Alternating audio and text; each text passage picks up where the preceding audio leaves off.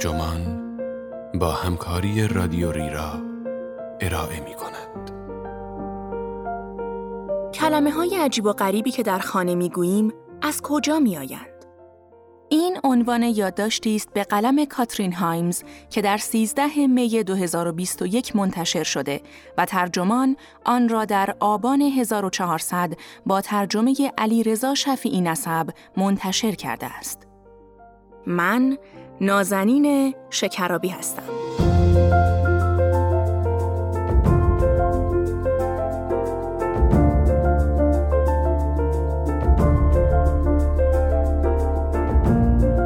اگر به صورت اتفاقی شنونده صحبتهایی باشید که بین اعضای یک خانواده در جریان است، متوجه می شوید که از کلمه ها و تعبیراتی استفاده می کنند که هیچ تصوری از معنایشان ندارید. این کلمه ها که به آنها خانگویش می گویند، محصول زندگی طولانی مدت آدم ها کنار هم است. خیلی از آنها در واقع واجه های بیمعنایی هستند که بچه های خانواده در کودکی ساختند. یا حاصل اشتباهات بامزه که حس صمیمیت و آشنایی را در خانواده ایجاد می کنند.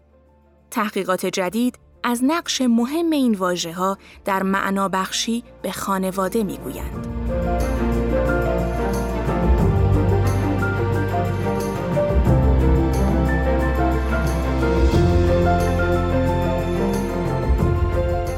وقت پیش دومین تولد کروناییم را جشن گرفتم. خیلی از چیزهایش عجیب بودند.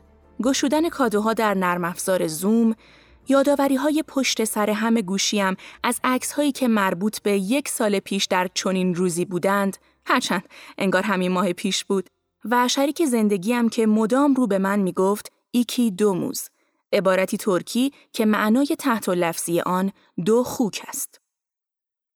خب راستش این عبارت ایکی دو موز در خانه ما کاملا عادی است. مدتها پیش برای اولین بار وارد کلاس زبان بزرگسالان شدم و سعی کردم دوست ترکیه‌ای آمریکاییم را در روز تولدش ذوق زده کنم. جوانتر بودم و با دست پاچگی کلمات جدید، اعداد، حیوانها، ماهها را با هم قاطی کردم و به جای ایکی دغدون یعنی تولدت مبارک گفتم ایکی دوموز. هرچند خودمان هم مثل خوک در آپارتمان کوچک او بیرون دانشگاه کالیفرنیا در لس آنجلس خمار بودیم. حالا بیش از ده سال گذشته و آن لغزش زبانی به تبریک خاص خودمان برای تولدها تبدیل شده است. خیلی از ما زبانی خصوصی داریم. کلماتی که مختص زندگی خانوادگیمان است. شاید پدر یا مادرتان در کودکی لقبی به شما داده باشند و حالا که بزرگ شده اید همچنان آن را یدک بکشید. شاید شوخی قدیمی یا ارجایی مشترک به ترانه ای داشته باشید. این واژگان اسمهایی که عزیزانتان را با آن صدا می کنید مثل عزیزم، قشنگم و غیره شوخی ها و میم های شخصی مثل عقاید یا رفتارهای مشترکتان در یک گروه ابداعاتی که به خانگویش یا فامیلکت معروفند و از دل زندگی در محیط نزدیک و صمیمی سر برمیآورند. در دوران کرونا ما وقت بسیار بیشتری را در چنین محیطهایی میگذرانیم و لذا اصطلاحات درون گروهی ما نیز به تناسب تغییر کرده است. سینتیا گوردون دانشیار زبانشناسی در دانشگاه جورج تاون و نویسنده کتاب معناسازی خانواده آفرینی بخش زیادی از دوران حرفه‌ایش را در حوزه گفتارهای خانوادگی سپری کرده است. گوردون می‌گوید هر گروهی که اعضایش برای مدتها ارتباط گسترده‌ای با یکدیگر داشته باشند و خود را متمایز از دیگران ببینند، رفته رفته زبان را به شکل‌های خاصی به کار می‌برند. گوش دادن به صداهای ضبط شده از خانواده های دیگر مثل غرق شدن در دنیایی متفاوت است. همه ما بر حسب مخاطب و هدف گفتگو در شرایط مختلف به شکلهای مختلفی صحبت می کنیم که جای تعجب ندارد.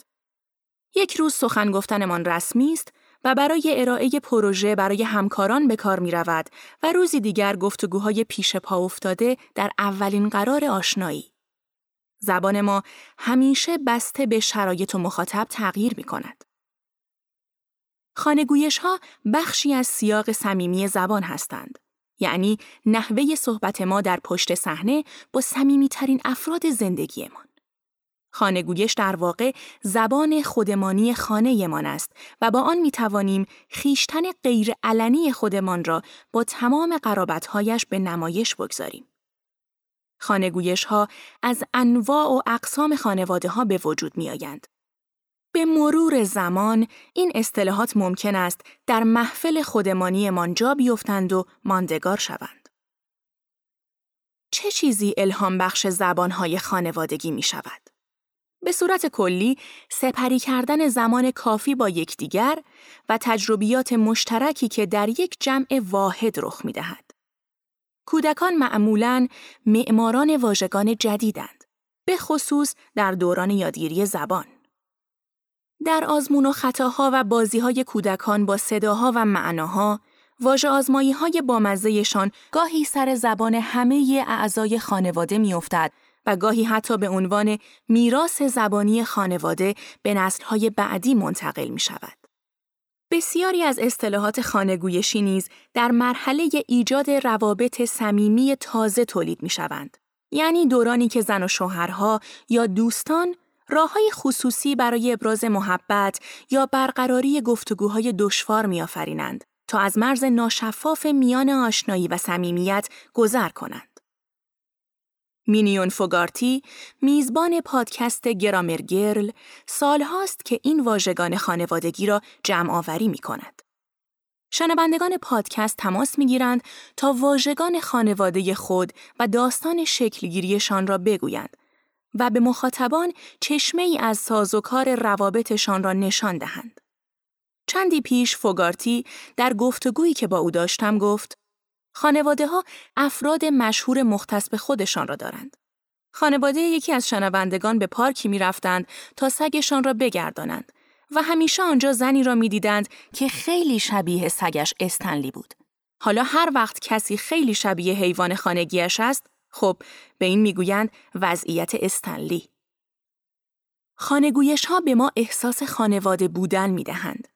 زبان خصوصی و درون گروهی حس صمیمیت را می پرورد و هویت ما را می سازد. در پژوهشی با موضوع استفاده از اصطلاحات نامعمول میان زن و شوهرها، پژوهشگران دریافتند که زبان شخصی حس نزدیکی را به وجود می آورد و معمولاً در تلاشهای مربوط به ارتباط یا آشتی بروز می آبد.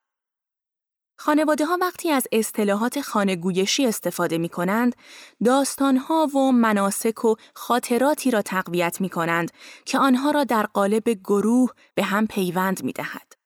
گوردون می گوید، هر بار که از اصطلاحی استفاده می کنند، به تمام موارد قبلی اشاره می کنند که از آن استفاده کردهاند. با این کار به نوعی خانواده بودنشان را تصدیق می کنند و رابطهشان را باز می آفرینند. البته زندگی خانگیمان در دوران همهگیری کرونا تغییر کرده است. از آنجا که زبان رابط آشفته و انسانی ما برای دست و پنجه نرم کردن با دنیای اطراف است، همراستا با تغییر ما دگرگون می شود. کووید 19 رویداد بزرگی در زندگی جمعی ماست که متاسفانه اصطلاحات جدیدی را برای گوشهایمان آشنا ساخته است. شهربند، قرنطینه، کروکانا، قطع زنجیره و دیگر اصطلاحات مربوط به همهگیری. گردون خاطر نشان می کند که برای افراد دورکار فرهنگ اداری به زندگی خانوادگی تبدیل شده و آدم را به فکر فرو می‌برد که زبان این دو محیط چطور ممکن است با هم ادغام شود. برای دیگرانی که با آنها صحبت کرده ام، همهگیری کرونا محیط و فرصتی برای شکوفایی خانگویش ها فراهم آورده است. فرصت بیشتر برای آنکه با افرادی که با آنها رابطه صمیمی دارید تنها باشید. اما هنوز زود است که کامل بفهمیم نحوه صحبت کردنمان چه تغییراتی کرده است. فوگارتی افزایش مشخصی در تعداد واژگانی که شنوندگان طی سال گذشته برایش فرستادند گزارش نداد.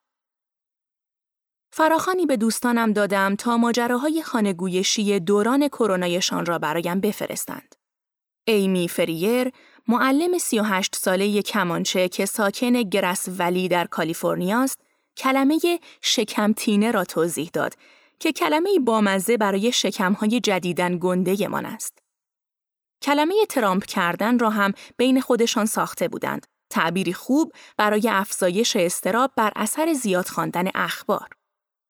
مثلا می توانم از شوهرم بپرسم هنوز داری ترامپ می کنی؟ منظورم این است که باید کم کم گوشی را زمین بگذارد و بخوابد. الکس رابرتس دانشجوی 31 ساله و ساکن جزیره ونکوور کانادا کلمه سنج را با من در میان گذاشت. کلمه جدیدی میان همخانه هایش که به معنای مقدار کمی قهوه کمتر از یک فنجان کامل است. الکس توضیح داد ریشه این کلمه ماگی است که کوچکتر از ماگ های معمولی قهوه است و عکس سنجاب کوچکی روی آن است که یک روز من و هم اتاقی هایم پیدایش کردیم. سنج در خانه او به واحد اندازهگیری مشخصی تبدیل شده است.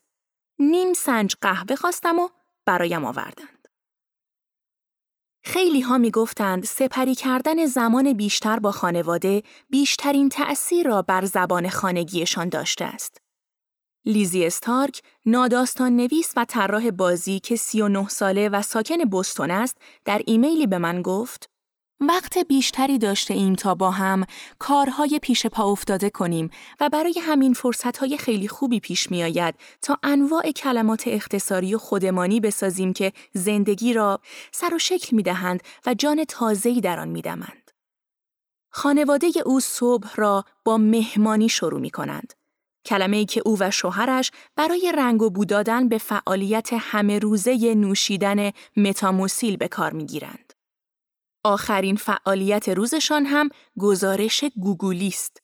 یعنی بازرسی شبانه وضعیت خواب کودک نوپایشان.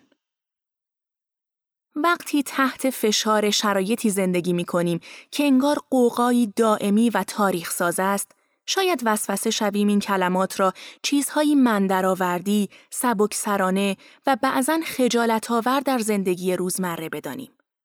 اما با هر کسی صحبت می کردم ارزش زیادی برای خانگویش های خودش قائل بود.